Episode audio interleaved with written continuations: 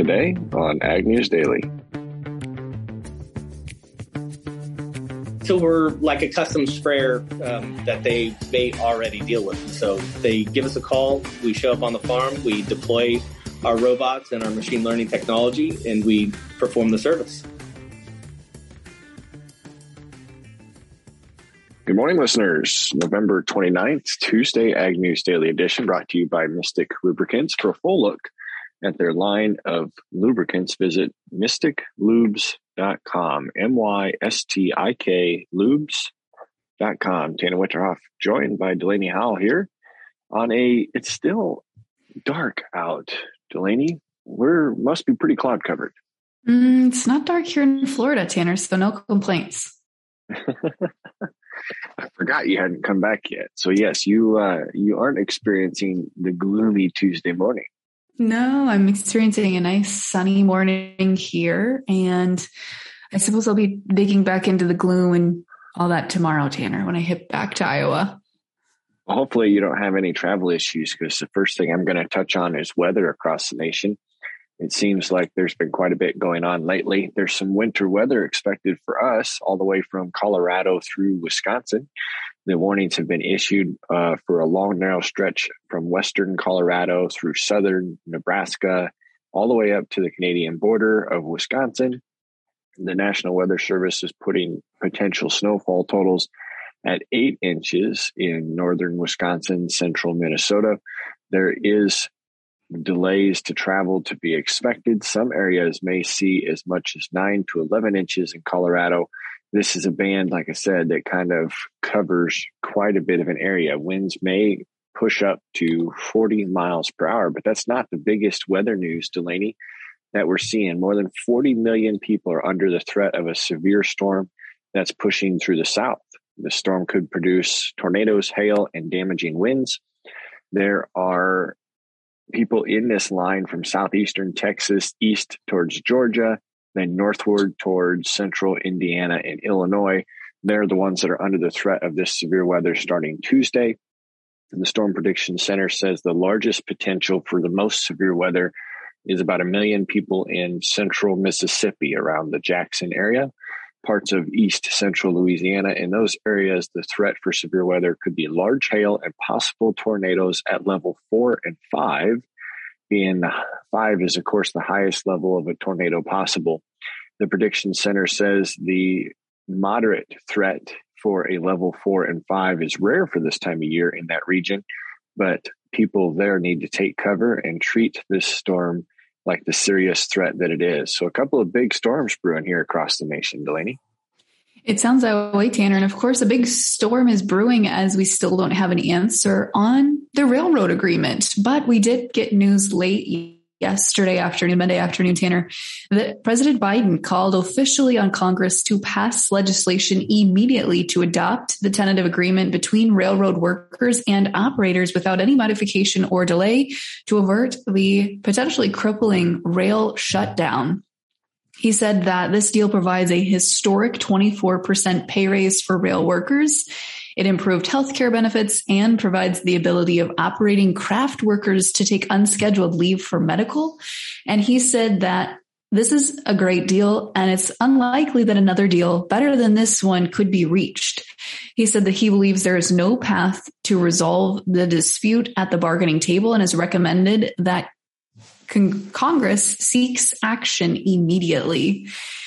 He also went on to share, Tanner, that a rail shutdown would absolutely devastate the economy because so many industries rely on freight to move their goods. He said his economic advisors told him that as many as 765,000 Americans would be out of work within just the first two, le- two weeks of a strike alone, Tanner. So definitely some big numbers there. I haven't fact checked any of that, but uh, those words come directly from the White House and late last evening, President Vilsack also released a statement echoing Biden's uh, words and also calling for support and asking Congress to step in. So the Congress has the power to prevent and the shutdown and adopt the agreement and we'll see what happens here as it heads to the floor.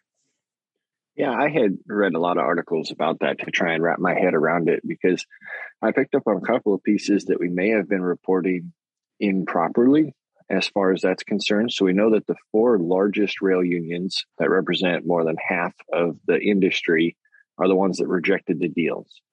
And the other eight rail unions approved their five year deals.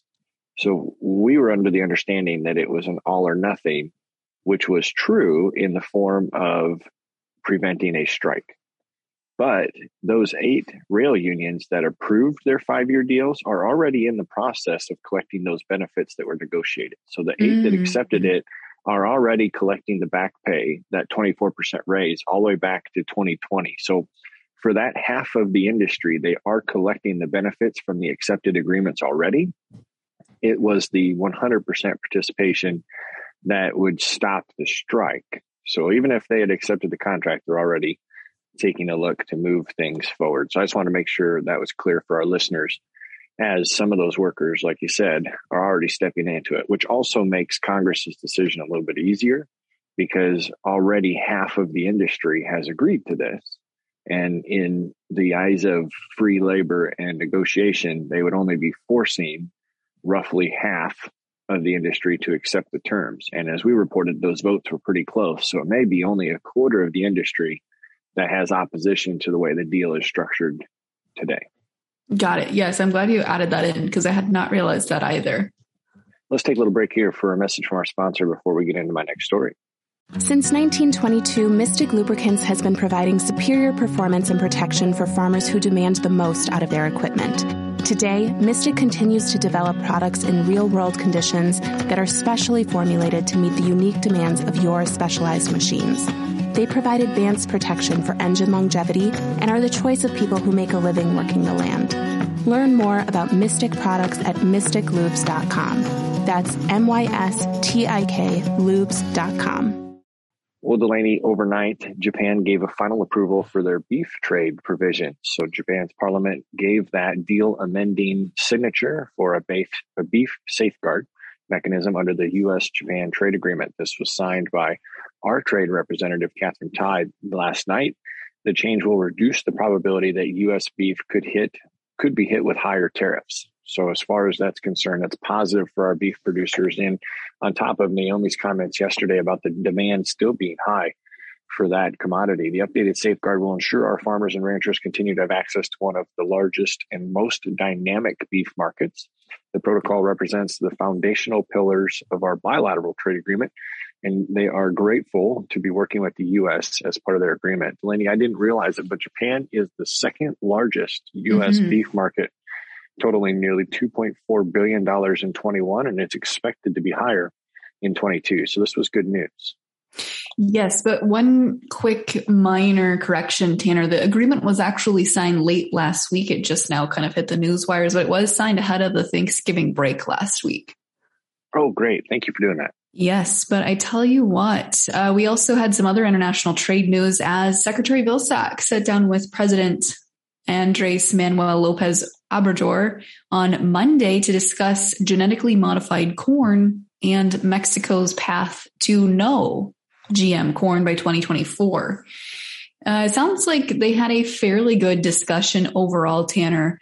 Um, President Lopez apparently was very open to understanding Vilsack's concerns for the U.S. and also just the path to actually getting to no GMO corn by 2024 is a tall order to fill. Um, but Vilsack said that he discussed a potential process in which we can exchange information, the U.S. can exchange information and engage in dialogue assuring the safety of biotechnology products. So maybe some continued research and R&D there to share with Mexico to show them why GM is in fact safe and helpful to use. He said they didn't come up with a solution necessarily at the meeting or at the close of the meeting, but they will continue to engage Mexico up until 2024 or something new happens. But he did say that the meetings do provide a venue to raise uh, the United States government concern and deep concern amongst producers and didn't necessarily threaten legal action exactly, Tanner, but he did say, Vilsack did say that we have to find a way forward and we have to do so uh, because absent acceptable resolution of the issue, the U.S. government would be forced to consider all options, including, he said, taking formal steps to enforce our legal rights under the USMCA agreement. So he said they made it abundantly clear to Mexico that their import ban would cause massive economic losses for not only the U.S., but also Mexico's agricultural industries for their citizens as well as their uh, Mexican farmers who oftentimes plant GM corn. So sounds like it was a pretty healthy discussion overall, but like I said, we don't have a clear path forward yet aside from sharing information and research with Mexico to maybe sway them to change their opinion. Yeah, I had read quite a bit of that article. I wanted to send Vilsack an email here real quick to try and get some clarifications on a part of it, but his out of office kickback saying he was enjoying pina coladas and authentic Mexican food on the beach, and he'd return on Monday. But uh, unfortunately, no, it doesn't look like anything was achieved at that point in time. Typically on Tuesdays, we report on the USDA's weekly crop progress report, but that's been delayed to this afternoon's release. So they stated there was a couple of service issues and system outages. So we will have that news for you tomorrow. So let's pause here one more time for a message from our sponsor today. Since 1922, Mystik Lubricants has been providing superior performance and protection for farmers who demand the most out of their equipment. Today, Mystik continues to develop products in real world conditions that are specially formulated to meet the unique demands of your specialized machines. They provide advanced protection for engine longevity and are the choice of people who make a living working the land. Learn more about Mystik products at mystiklubes.com. That's M-Y-S-T-I-K lubes.com. Well, Delaney, the U.S. and Chinese militaries are again exchanging harsh words, which is obviously better than weapons and bombs. But Tuesday, the U.S. Navy warship performed a freedom of navigation appearance in the South China Sea. So the leaders of the two powers met earlier this month. Obviously, both presidents and the Chinese military made a statement that said illegally entering our waters near the island of Nansha, if I pronounce that correctly, and the reefs without approval from our Chinese government is going to produce an issue. That moved China to push further into discussion saying that US is producing a security risk in the South China Sea and we will need to have this corrected. So this may create larger discussions or at least the need for larger discussions between Biden and Xi, and to clarify what items can be and cannot be done. So it was quite a public display. It was well broadcasted, Delaney. It was not a secret mission. So it's interesting to see if we are trying to test the limits or if China is testing our limits. But I wanted to make sure I got that shared with our listeners today. Well, Tanner, I've got another piece of Ukrainian news here late. Uh, well, actually, the weekend, Ukrainian President Zelensky on Saturday welcomed top Western officials as he officially launched a new food initiatives program to export grain to Africa. Tanner, as we know, Ukraine was a really large exporter to a lot of African nations. And since the war has broken out, the um, African people definitely have had their challenges sourcing grain and other food stuffs. So Zelensky has now made it his mission, Tanner, and hosted prime ministers and the heads of state from Belgium, Lithuania, Poland, and Hungary in Kiev over the weekend to celebrate the 90th anniversary of Holodomor, which is the famine that Joseph Stalin's Soviet Union inflicted on Ukrainians. He took this time, Tanner, to publicly and officially launch a new initiative that he's calling Grain for Ukraine, which would band together international organizations, including the United Nations and other countries, and begin to figure out a way to provide grain for poorer countries in Africa. He said, Ukraine alone would send up to 60 grain ships next year to those poorer countries in Africa and that they're very excited to try to get things kind of back to normal here to some extent, but also to be able to provide that resource to some of those folks, Tanner, that just don't have access to some of those grains in Africa. So interesting here. Not sure if there's anything political behind it from what I'm reading. It is really just a humanitarian effort that they've decided to put forward, but you never know. Right. It's kind of unique to see something like that happen in the middle of a war. So it is good to see I'm interested to see what markets are doing. We know we talked yesterday a lot about crude and how it was down, but obviously China is working on getting their strikes under control for uh, COVID lockdowns. And we did get some news out of the OPEC. Of course, uh, Naomi hinted at that of them reducing their capacity. So, what do markets look like for us today? Yeah, and Tanner, just a quick update there on that OPEC uh, that you mentioned there. We will see an OPEC meeting in Vienna on Sunday, December 4th, to discuss those potential production cuts. So we could have a confirmation on whether or not that that's going to happen as early as next week. But in the overnights last night, didn't have too much excitement as December new crop corn traded just lower to close at 667 and three quarters, which is where markets will open this morning.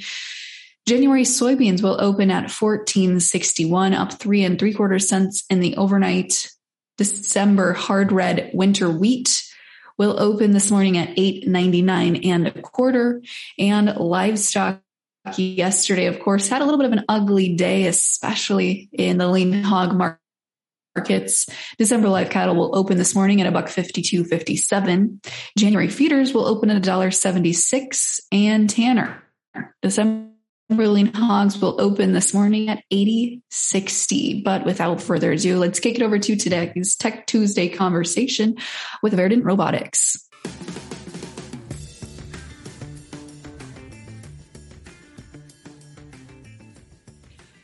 Well, for today's hashtag Tech Tuesday conversation, we are chatting today with Curtis Garner, the Chief Commercial Officer and co-founder of Verdant Robotics. Curtis, we are certainly excited to have you today because you guys have a big announcement that we're going to get to here in just a moment. But before we do that, Curtis, share a little bit of your background with our listeners. How did you get started in this industry and in robotics specifically? Yeah, my biggest claim to fame was I was at operations manager for the world's largest processing tomato facility in the Central Valley of California. I ran harvesting and transplanting for roughly 40 and 50,000 acres uh, per year, kind of year over year. And that was a lot of fun. I was a part of a lot of automation projects when I worked at that company, and one foot in front of the other led me to start speaking at ag tech conferences and kind of talking about automation. But from the farming perspective, I went to work for a 12,000 acre diversified row crop farm in California as a business analyst, financial analyst, and California changed some laws about minimum wage going up to 15 bucks and ag overtime exemptions going away, which is going to roughly double the labor budget of the farm. And as your audience knows, farmers are price takers, not price makers. And so I really saw this as an existential crisis for the farmer. And threw my hat in the ring and met Gabe Sibley, my uh, co-founder, and Lawrence Ibarria, and to make Verdant Robotics the category king of ground-based autonomy in agriculture. So for the listeners, let's dive into that. What is ground-based autonomy? What you just said. Could you explain that? Yeah. So we use computer vision, so computer cameras and machine learning to see objects of interest and then spray objects of interest. And that looks like organic weeding and carrots, garlic, onions, and leafy greens. Um, or conversely, we could spray just the crop and not the ground or any weeds with, say, fertilizer. So we're using up to 96% less uh, materials to do uh, a better job. That's really interesting how you got your start in this industry. But uh, Curtis, you mentioned there onions, a couple other vegetable crops. Are you specifically working only with vegetables? We're currently focused on specialty row crops, but we do have plans in the future to look at the broadacre row crops like corn and soy uh, in the Midwest. You had also mentioned that this was something that you felt was going to become exponentially important as labor costs continue to rise. You just mentioned the cost savings on chemical application, but I presume with the title robotics also means that this takes less bodies to run and operate as well, correct? There's definitely labor efficiencies to be had. And so we work with a farmer and their given commodity to come up with pricing schemes that work for them and provide them ROI day one. We can work with a five acre grower just as well as we can work with a 5,000 acre grower. We do robotics as a service, so there's no capital expense that the farmer has to outlay. Uh, just like they would call their labor contractor to come and weed their field, they can call us and we'll come and do the job for them. Yeah, and this robot as a service, I feel like has been kind of an up and coming industry here over the last couple of years and i think means maybe different things to different people curtis but how does robot as a service work and how does if i'm a grower and i decide i wanted to do business with verdant how do i actually go about implementing your technology on my operation? So, uh, for a farmer that doesn't know me already, uh, they would just go to our website, so www.verdantrobotics.com, and find our email address on there, which is uh, info at verdantrobotics.com, and just reach out and uh, contact with me, and uh, we can get them set up. So we're like a custom sprayer um, that they may already deal with, and so they give us a call. We show up on the farm, we deploy our robots and our machine learning technology, and we perform the service.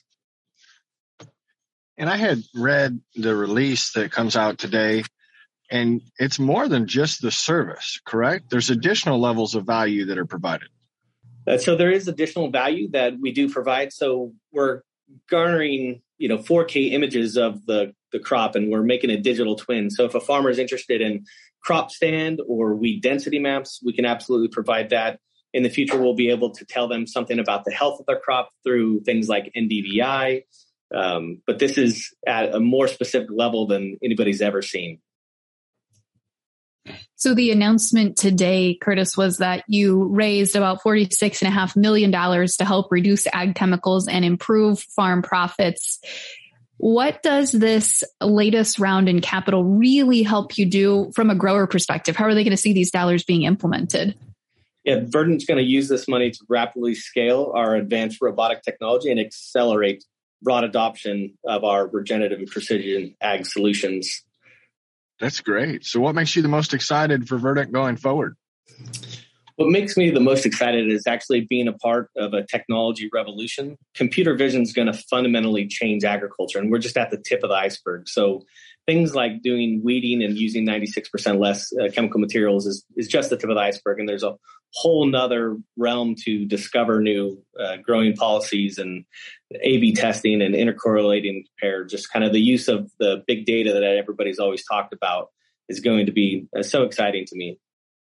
One more time for us, Curtis. I know you mentioned the website a little bit earlier on in the interview here, but where can folks go once again if they do have more questions for you? yeah, if growers have more questions, they can go to our website. So that's www.verdantrobotics.com, V E R D A N T, robotics.com. And our email address that they can reach me at is info at verdantrobotics.com.